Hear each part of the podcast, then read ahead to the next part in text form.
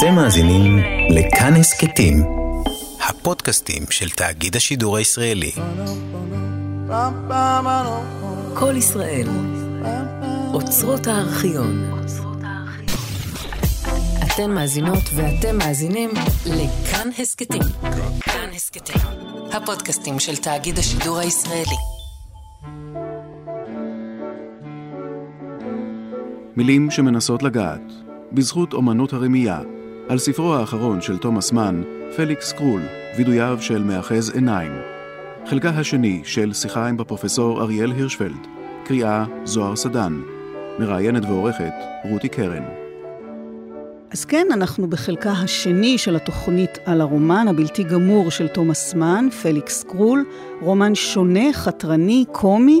בחלקה הראשון של התוכנית שוחחנו אריאל הירשפלד ואני על אומנות הרמייה, על שינוי הזהות, על הצורך במסכה, בהתחפשות, בתיאטרון בחיים עצמם, על שאלת האמת והשקר והפערים בין הארצי לרוחני, על עצם מעשה הכתיבה וכמובן על ההומור והאירוניה שכל כך מאפיינים את הרומן המענג והמיוחד הזה.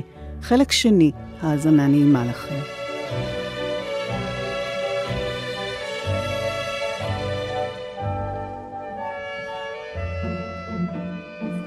עד מה מפליאים החיים, בתושייתם כי רבה, להגשים את חלומות ילדותנו. להפוך אותם כביכול מערפל ארטילאי לממשות מוצקה. כלום לא טעמתי מראש על דרך הדמיון, ואני עודני נער את מנעמי האינקוגניטו שהתענגתי עליהם עתה, בימים המעטים שעוד הוספתי לשמש כמלצר. שומר בסוד את מעמדי החדש, ממש כשם שלא גיליתי לאיש בימים הרחוקים ההם, שאני הנסיך קר ולא אחר. משחק ילדים עליז ומתוק כאחד. עתה נהפך למציאות.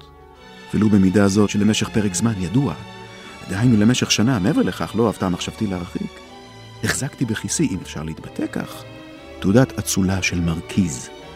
תחושה מרנינה, שממש כמו בנעוריי נשאתיה בליבי למין רגע יקיצה ועד רדת הלילה. וגם הפעם, מבלי שהסובבים אותי, אנשי הבית ששיחקתי בו את תפקיד המשרת, בפרק כחול, ירגישו ולו שמץ דבר.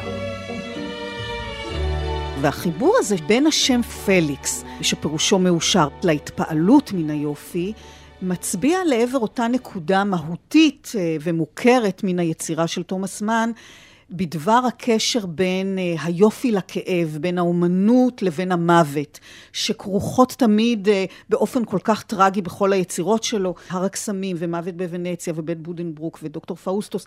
אתה יודע, זה טבוע בנו, העניין הזה. אני סתם איזה וידוי אישי, בהקשר הזה, לפני הרבה שנים בביקור שלי בוונציה, חליתי מאוד. ו- ואי אפשר הרי להיות חולה בוונציה בלי ממש. שובל ספרותי. כן. וממש, אני אומרת לך, בזמן ששכבתי שם במיטה והמתנתי לרופא שיגיע על גונדולה, הייתי כן. בחרדה, וזה הדבר היחיד שאני חשבתי עליו, של זהו, הולך להיות פה מוות בוונציה.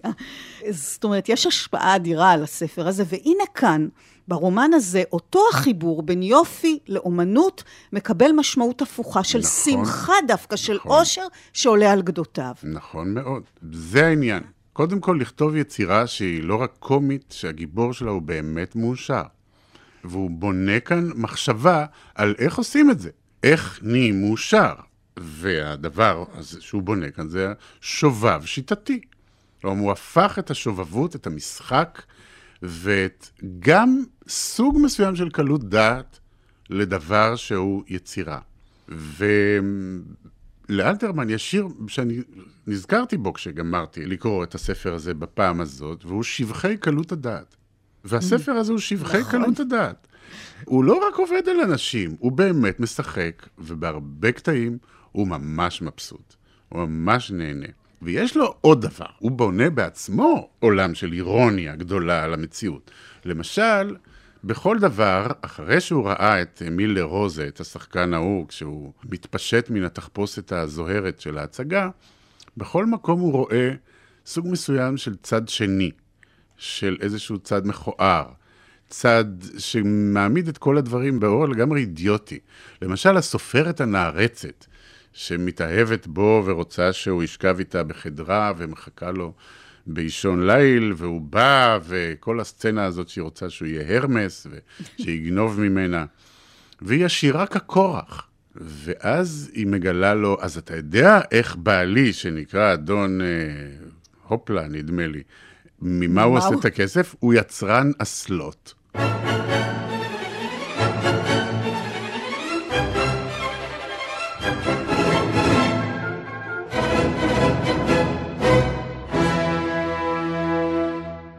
עכשיו הקשיבי לי, דיאנה. ברצוני להתוודות לפנייך ולגלות לך משהו שעשוי לפצות אותך על מה שאני נאלץ למנוע ממך בשל הבדלי העדפות בינינו. תגידי לי, כשהגעת לכאן ופרקת, או ציווית לפרוק את מזוודתך, אני מתכוון לזו הגדולה, כלום לא יבחן בחסרונו של חפץ כלשהו? בחסרונו של חפץ כלשהו? לא. אה, בעצם כן. מניין לך? תיבה קטנה. תיבה קטנה, כן, היו בתכשיטים, אבל מניין אתה יודע? אני לקחתי אותה. לקחת? מתי? בתור לבדיקת המכס, עבדנו זה ליד זה, את היית עסוקה, ואז לקחתי אותה. גנבת אותה? אתה גנב? אני שוכבת פה עם גנב! לא רק משרת, אלא גם גנב בזוי? ידעתי שזה ישמח אותך. אלא שאז לא ידעתי זאת, ואני חייב לבקש את סליחתך, הרי לא יכולתי לנחש שנהיה נאהבים, אחרת הייתי חוסך ממך את עוגמת הנפש ואת הבהלה שנגרמו לך למחשבה של תיאלצי להשלים עם אובדנם של תכשיט הטופזים היפהפה ושרשרת היהלומים וכל השאר. עוגמת נפש? בהלה? אובדן? יקירי החדרנית שלי, ג'ולט, אמנם חיפשה קצת פה ושם, אבל אני לא הרהרתי בצעצועים האלה אפילו שתי שניות. איזה צורך יש לי בהם? גנבת אותם, מתוק שלי, ובכן, הם, הם שלך. תשאיר אותם בידיך. אגב, מה בדעתך לעשות בהם? טוב, לא חשוב. בעלי, שיבוא מחר לאסוף אותי, הוא עשיר כל כך, הוא, הוא יצרן של אסלות. דע לך. והללו, כמו שתוכל לתאר לך, נחוצות לכל אדם. לאסלות בית השימוש מתוצרת הופפלה בשטרסבורג יש ביקוש עצום, הן משווקות לכל קצות תבל. בעלי מעתיר עליי תכשיטים בשפע רק מתוך ייסורי מצפון. הוא יתלה עליי עדיים יפים פי שלושה מאלה שגנבת. עד כמה יקר לי הגנב. יקר שבעתיים מן הגניבה. הרמס. אין לו מושג מי זה. והרי הוא הרמס בעצמו. ארמן? כן, יש לי רעיון נפלא. והוא? ארמן, אתה חייב לגנוב ממני משהו. כאן לעיניי. זאת אומרת, אני עוצמת עיניים ועושה עצמי ישנה, אבל בו בזמן, בגניבה, אני רוצה לראות איך אתה גונב. קום, קום על רגליך, אל הגנבים, כן, ככה, כפי שאתה. וגנוב. לא גנבת ממני אפילו מקצת ממה שאני נושאת עימי. ולמשך הימים המעטים, עד שיבוא לכאן בעלי, לא הפקדתי דבר במשרדי המלון. שים לב, בארון הקטן שבפינת החדר, במגירה העליונה מימין, מונח מפתח השידה שלי. בתוכה, מתחת ללבנים, תמצא ערבוביה שלמה של חפצים למיניהם. גם כסף מזומן טמון שם. לך, חמוק לאורך החדר בצעדי חתול וחטוף. הרי תעשה לדיאנה שלך את נחת הרוח הזאת, נכון? אבל ילדה חביבה, אני קורא לך ככה כי את אוהבת לשמוע זאת מפי. ילדה חביבה, לא, אין זה נאה, הוא ודאי לא ג'נטלמני. לעשות כן אחרי כל מה שנהיינו, זה בשביל זה. או, שוטה שכמוך. זה יהיה המימוש הכי נפלא של אהבתנו.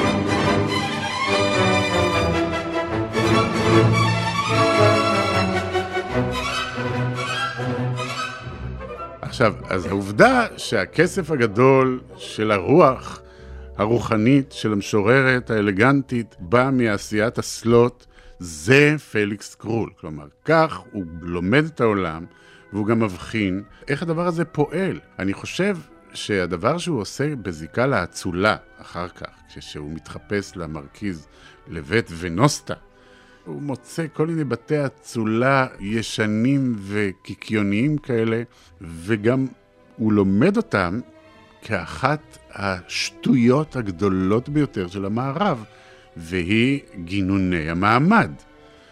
והוא לומד להשתלט עליהם, ועושה עליהם בדיחה אדירה. המכתב שהוא כותב לאימו, זה... מכתב של בין אצילים. לא יאומן. זה באמת לא יאומן. שזה חושף טמטום בממדים שאין כל מושלם. כך הרבה סלסולים יש שם, ותחרות כן. ומלמלות. נכון, אבל ברור שזה עובד. נכון. ככה זה עובד. בדיוק. העונג והשמחה, ההדוניזם הזה שהוא דבק בו, ושוב, ברומן הזה אנחנו, נעדר ממנו אולי האספקט הטרגי, הדקדנטי, החולה, משום שזו יצירה קומית, פרודית, משעשעת, נכון? ההפתעה הגדולה למקרא הספר הזה, זה באמת אותו שינוי שהוא לכאורה עושה כאן, שפוצע באמת את התבנית הרומנטית שהתרגלנו אליה כאקסיומה של יופי ומוות, והנה יופי וחיים. וזה עובד נפלא.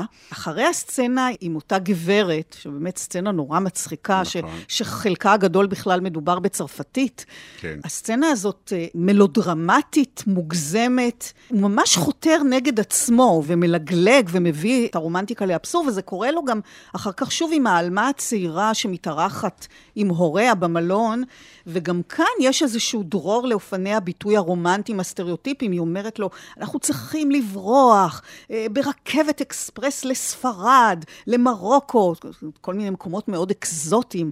ונסתתר שם, ואני אלד לך ילד, ודדי יתרצה כשניפול לרגליו עם הילד, והוא ייתן לנו את כספו, ונחיה באושר ואושר. your lips. זה ממש לעשות צחוק מן הרומנטיקה. נכון. קודם כל צריך להזכיר לי, אם מישהו קורא את תומאס מן באופן שיטתי, הסצנה הזאת עם הסופרת זאת סצנת הסקס היחידה שהוא כתב, והוא כתב אותה יוצא מן הכלל. זה נורא נורא מעניין. איך הוא בנה אותה, וזאת סצנת סקס, לא פחות מזה, והיא uh, עשויה נפלא. היא לא מעוררת בקורא שום הרגשה שמשהו כאן אה, הוא מלאכותי או לא משכנע, והיא גם, כסצנה היא חמודה נורא. אני אבל חושב שקוראי תומאס מן שמתעניינים בדמותו הכוללת, לא יכולים לשכוח, ומי שעוד לא קרא את זה, אז זה מאוד חשוב לקרוא את זה לצד פליקס קרול, זה דוקטור פאוסטוס. דוקטור פאוסטוס זאת יצירה די מונומנטלית בדרכה, מצד השאיפות הפילוסופיות והרוחניות שמשוקעות בה מצד תומאס מן. והוא כתב אותה בזיקה למלחמת העולם הראשון, השנייה, סליחה, ובמהלכה. והוא משלב בתוך הסיפור שלו על אודות קומפוזיטור גרמני, מודרניסט, שכותב מוזיקה שמבטאה איזה חזון אימים של האנושות, הוא כותב בתוכו מין גרסה של סיפור פאוסט, שבו אדם חותם חוזה עם השטן. והדבר הזה הוא משל לעולמה של גרמניה הנאצית. עכשיו, השאלה אם הרומן הזה הוא יצירת מופת, או שהוא בעצם שלד מאכזב של כוונות גדולות מדי, זו שאלה שאני חושב אף אחד לא יכול להימלט ממנה, משום שנדמה שמלחמת העולם מגמדת גם את הרומן הגדול הזה. אבל צריך קודם כל לומר שהוא כתוב בהינף כזה, שזה כבר פלא פלאים, איך הרומן ההוא כתוב. ופליקס קרול עומד מצד מנגד לעבודה הזאת. אחרי שהוא מסיים את דוקטור פאוסטוס, הוא חוזר זהו. לפליקס קרול, ומסיים את מה שהוא סיים, ועורך ומתקן ועושה את זה מוכן לדפוס, וזה יוצא בחייו. כלומר, הוא עד גם לפרסום של זה וגם להצלחה של זה. וזאת אמירה שהיא בעצמה מרשימה נורא לגבי אדם עם מודעות מטה-אומנותית ופוליטית כמו שלו. לחזור אחרי דוקטור פאוסטוס ומלחמת העולם לאירופה, הוא חוזר לשוויץ, הוא לא חוזר יותר לגרמניה, ומכין את הרומן הקומי הזה, שמצד הזמן חוזר לזמן של בית בודנברוק, של הרומן הגדול הראשון שלו. זה הזמן של סוף המאה ה-19 ותחילת ה-20. זה עוד לפני הכל.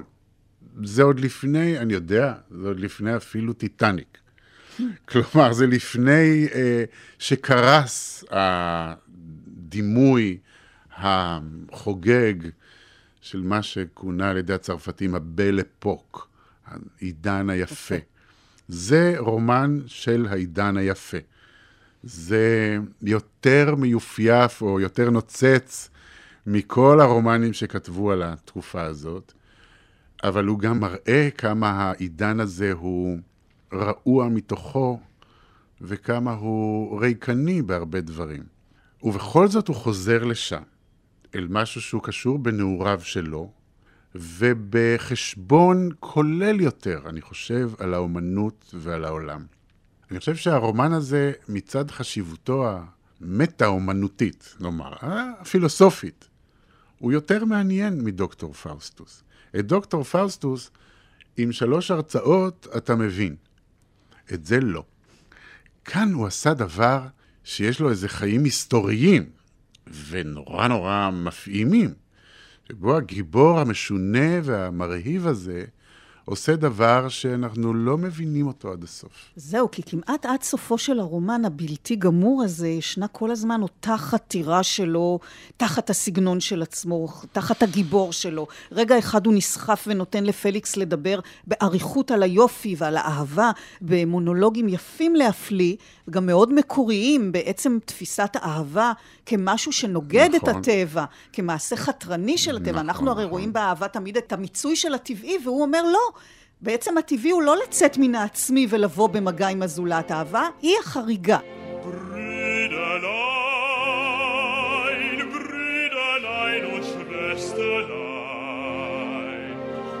רק נזכיר, במילים שמנסות לגעת, אתם מאזינים לחלקה השני של התוכנית על הרומן האחרון של תומאס מן, פליקס קרול, וידויו של מאחז עיניים, אריאל הירשפלד ואני רותי קרן, כאן באולפן רשת א' של כל ישראל.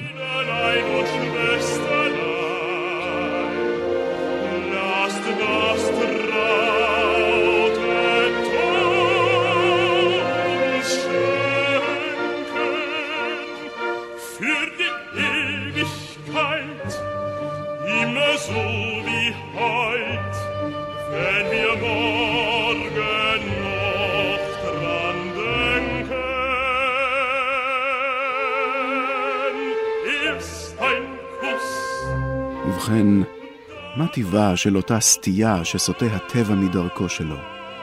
מהו הדבר המבטל, למרבה פליאתו של היקום, את הבידול הקנאי בין גופניות אחת לחברתה, בין אני לאט? הרי זו האהבה. עניין של יום-יום, אבל חדש לנצח, ובהתבוננות מעמיקה, נס שלא ייאמן. מה קורה בעצם? שני מבטים נשלחים מתוך ההיבדלות המכונסת בעצמה, ונפגשים כדרך שאין דרכם של מבטים להיפגש בשום מקרה אחר.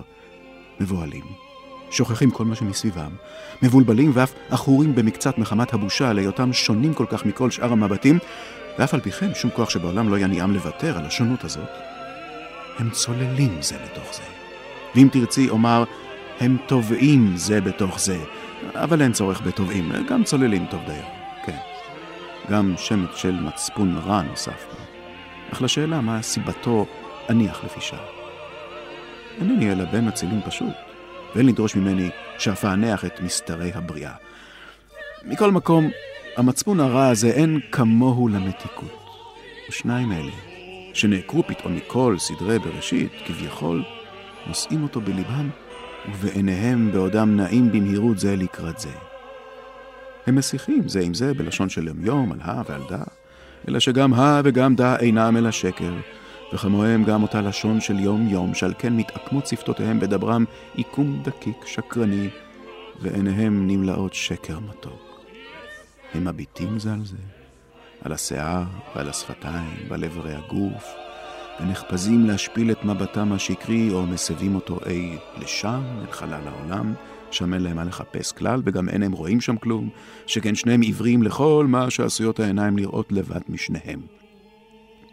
ואומנם, נחבא לו אותו המבט אי שם בעולם רק על מנת לשוב, זוהר שבעתיים, אל שפתיו, אל איבריו של האחר, שכן חדלו כל אלה, בניגוד לכל מה שהיה עד כה, להיות זרים. כלומר, סתמיים, ואף למעלה מזה, דהיינו לא נעימים ואפילו דוחים, בהיותם שייכים לא לאני, אלא לאחר. ונהפכו למושא של היקסמות, של תאווה, של השתוקקות נחמרת אל המגע, חמדה שהעיניים חוטפות וגונבות ממנה מראש, ככל יכולתן. מעבר למרחק, מעבר לבידול הנשמר בקפידה, הם מושיטים את ידיהם, והכפיים הזרות אוחזות זו בזו משתלבות, לוחצות זו את זו, הרי אין בכך כלום, מדובר בעניין רגיל שברגילים, חף מייחוד כלשהו. ככה נדמה, ככה סבורים הכל. אך לאמיתו של דבר, בהתבוננות מעמיקה יותר, נמצא שיש כאן משום פלא ממש. חג קטן, שהטבע חוגג בו את התנערותו מחוקיו שלו. התנערות מן הדחייה שחש הזר כלפי הזר, אות לאהבה הנסתרת השרויה בכל מקום בעולם.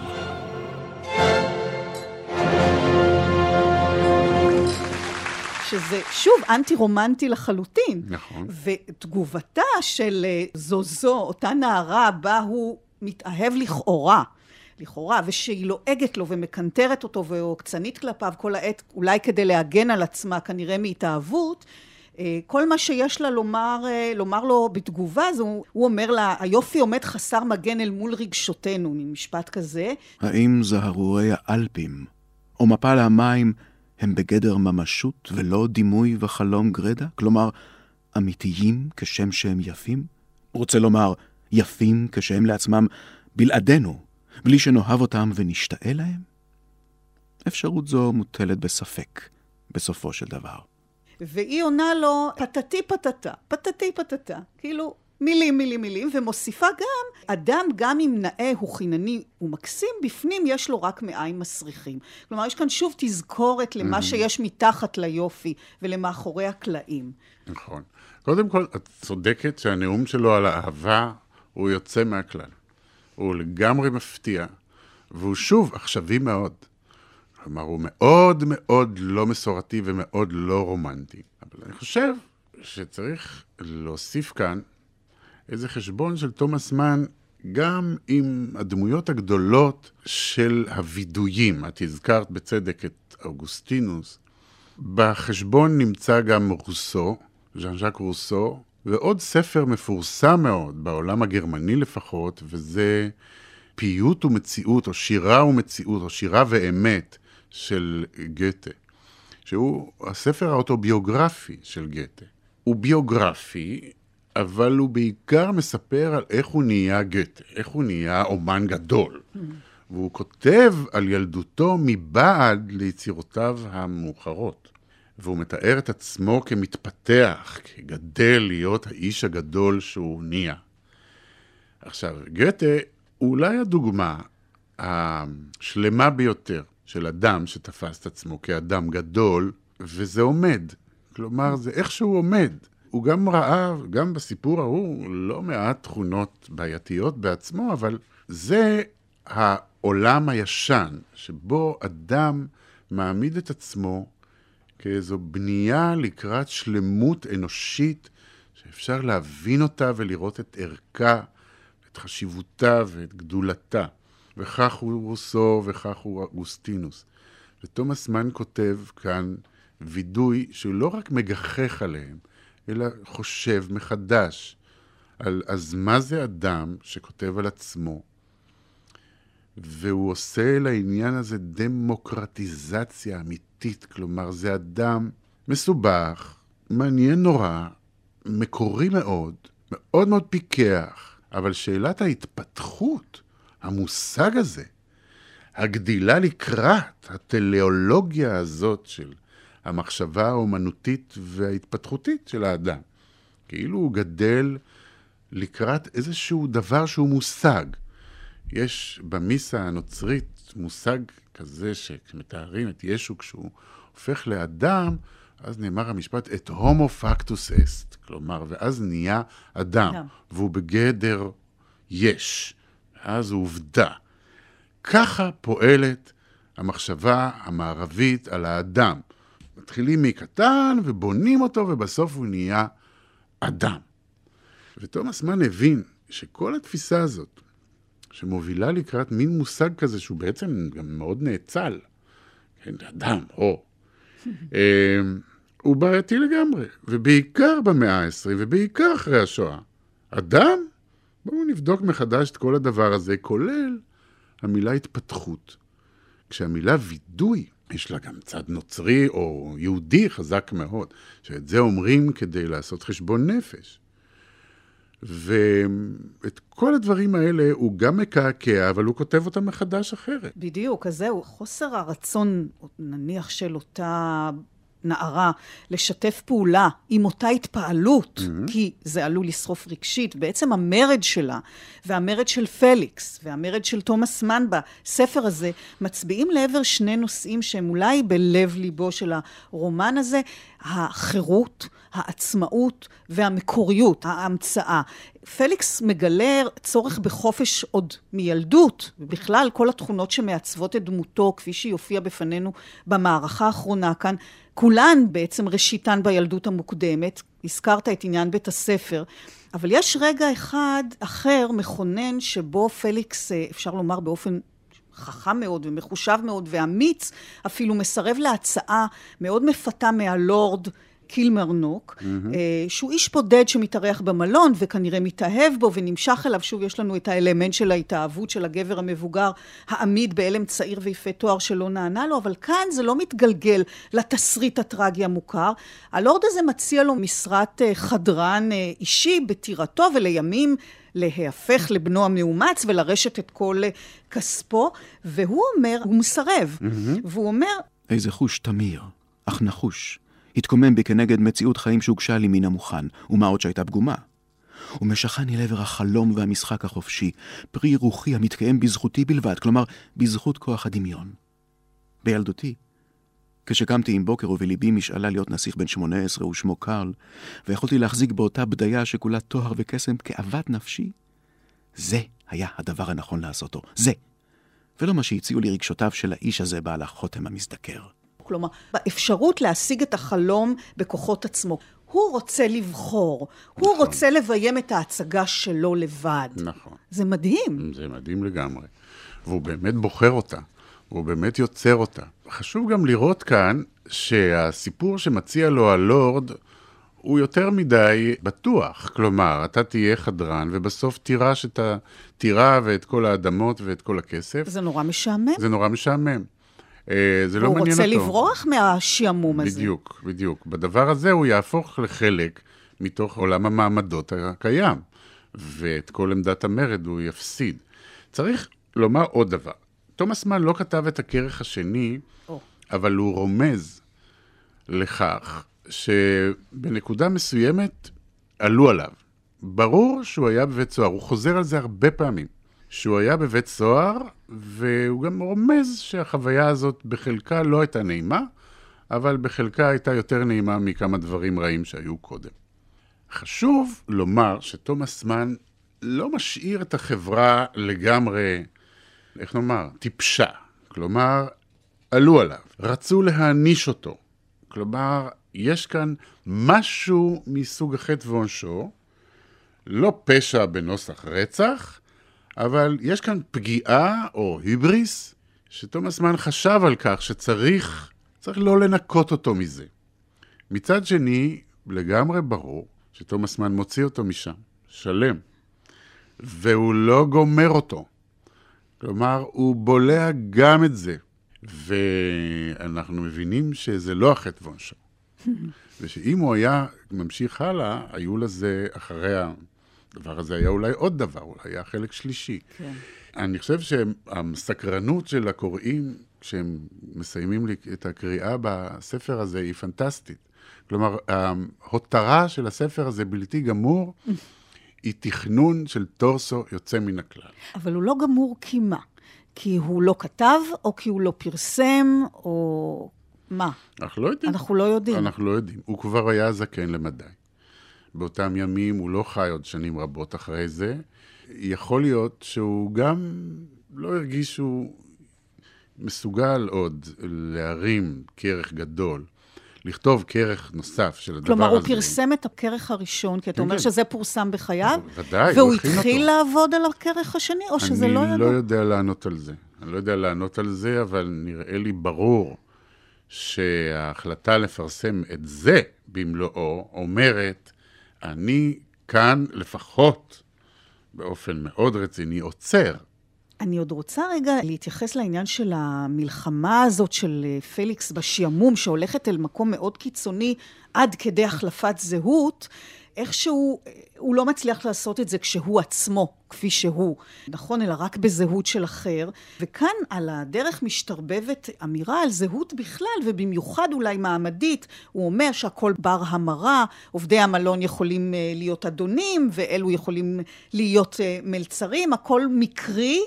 הוא הרי עצמו גם מנהל את החיים שלו באיזה פיצול, כלומר, הוא, גם כשהוא עוד עובד במלון, אז הוא עובד במלון, אבל בערב יש לו איזה חדר שהוא שוכר, ושם הוא מאחסן בגדים ככה יותר יפים, שהוא הולך ויושב בבתי קפה מכובדים.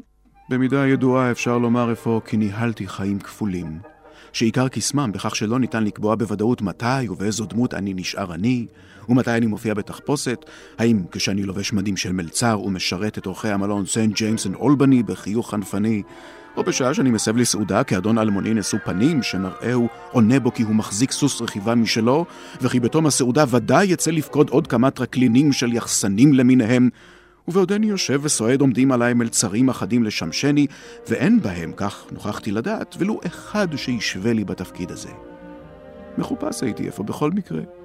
ומה טיבה של המציאות נטולת המסכות שמאחורי שני המופעים שלי, כלומר, מיהו ומהו אני כשלעצמי, זאת לא ניתן לקבוע.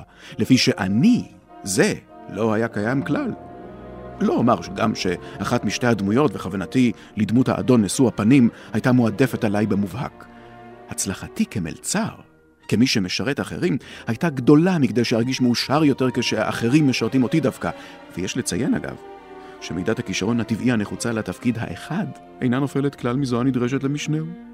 אך הנה כבר קרב ובא יום ההכרעה, שבדרך מלבבת להפליא ואפילו מסחררת, יפנה אותי אל אותו התפקיד האחר, אל הכישרון הטבעי שלי, לשחק את האדון. thank you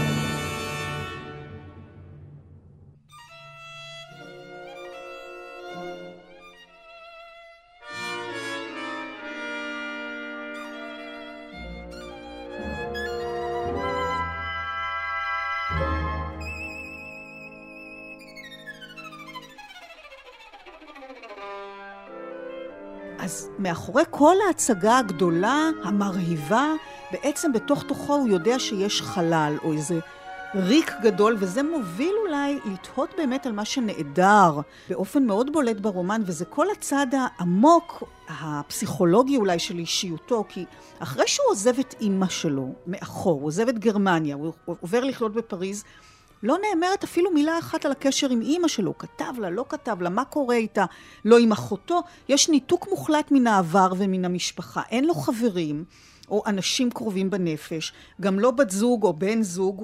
הוא, אמרנו, מנהל יחסים אירוטיים פה ושם, סוערים יותר, סוערים פחות.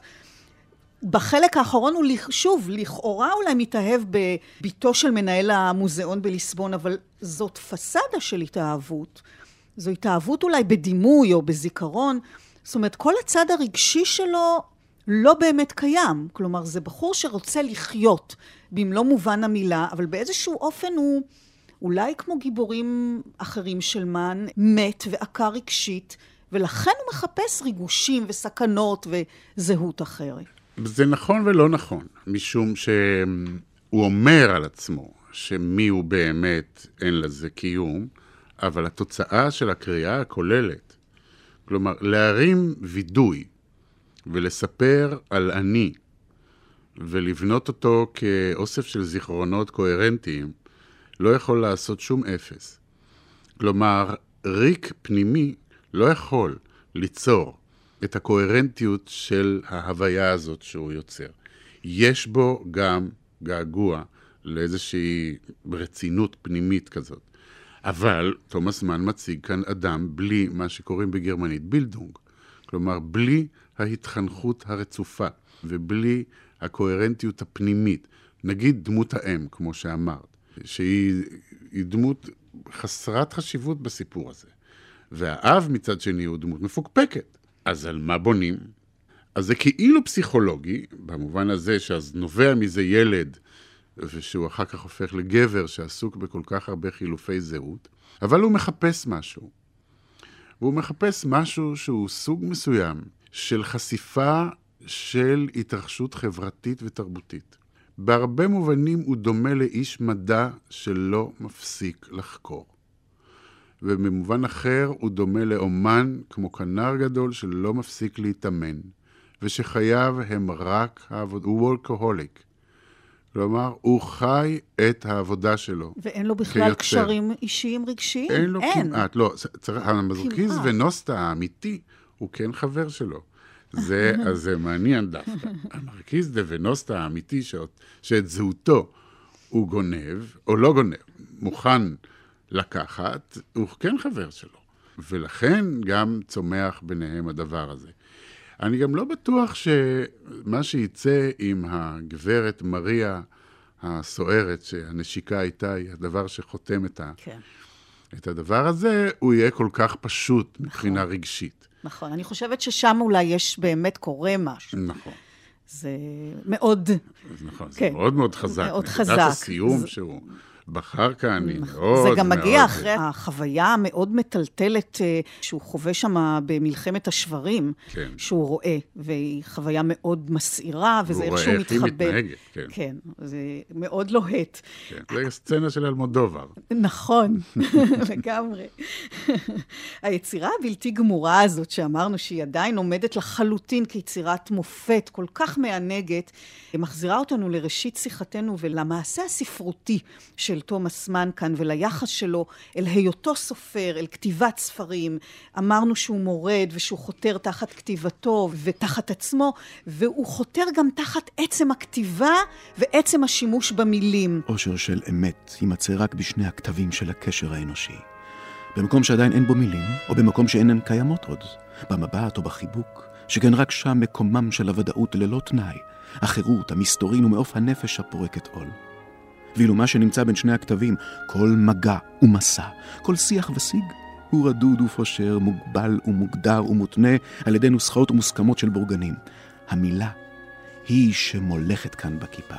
כלי צונן ודהוי זה, תוצר ראשוני של תרבות מאולפת, ממותנת, כה זרה מעצם טיבה לספירה הלוהטת, האילמת של הטבע, עד שניתן לומר כי כל מילה ומילה כשהיא לעצמה ומעצם היותה, היא כבר בגדר מליצה ריקה.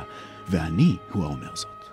אני, שבהיותי שקוע במלאכת תיאורם המדוקדק של חיי, הרי אני מקדיש מאמצים שאין למעלה מהם לשכלול אמצעי הביטוי הספרותי. ואף על פי כן, המבע המילולי אינו היסוד הטבעי לי. לא לו נתונים מעייניי באמת, אלא לאזורים הקיצוניים, השתוקים של היחסים בין בני האדם, ובראשם אותו אזור שהזרות וגינוני הנימוס הבורגני משמרים מצב של חירות. והמבטים פורעים שם כל חוק ומזדווגים אלה עם אלה בפריצות אפופת חלום, ואולם גם לאזור האחר נתונים מעייניי. זה שהקרבה והאינטימיות וההתמזגות הגמורה מגיעות בו למעלתן הגבוהה ביותר. וכך שוות ומכוננות בשלמות עילאית את המצב האיולי ההוא שהמילים נעלמות בו.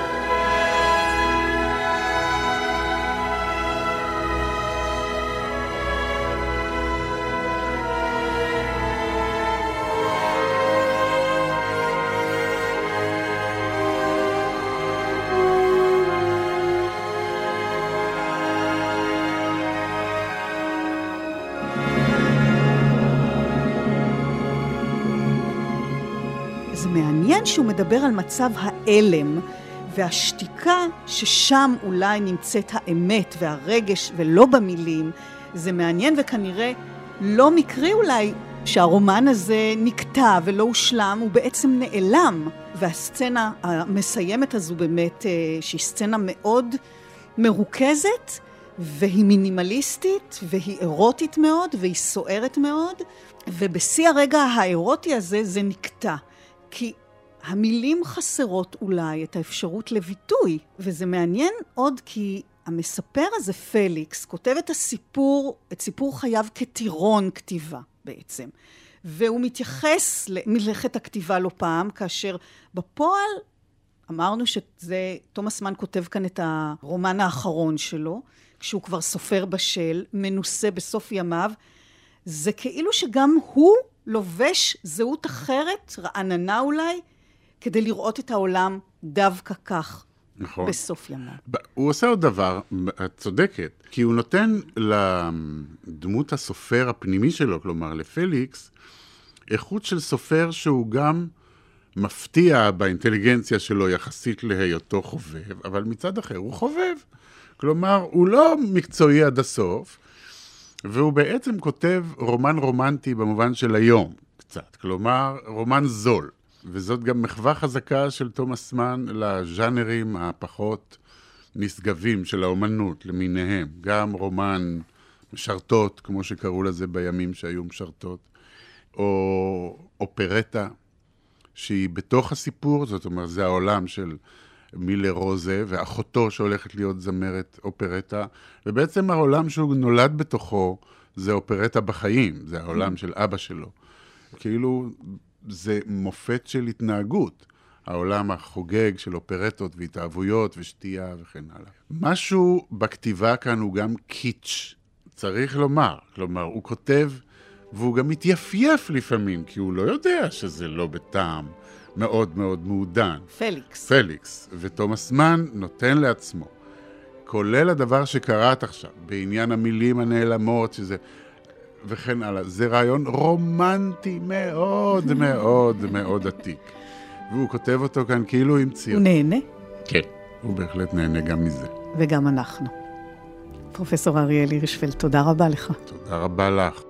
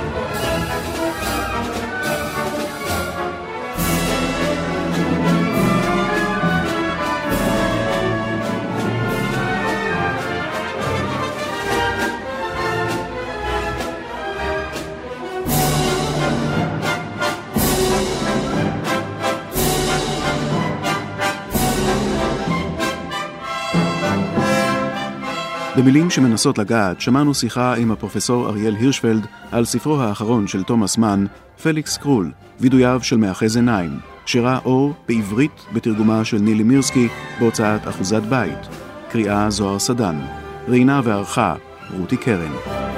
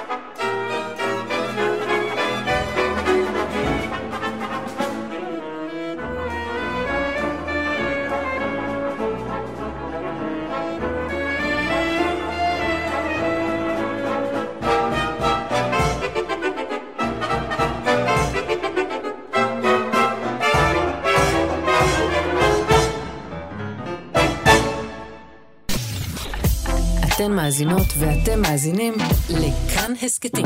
כאן הסכתים, הפודקאסטים של תאגיד השידור הישראלי.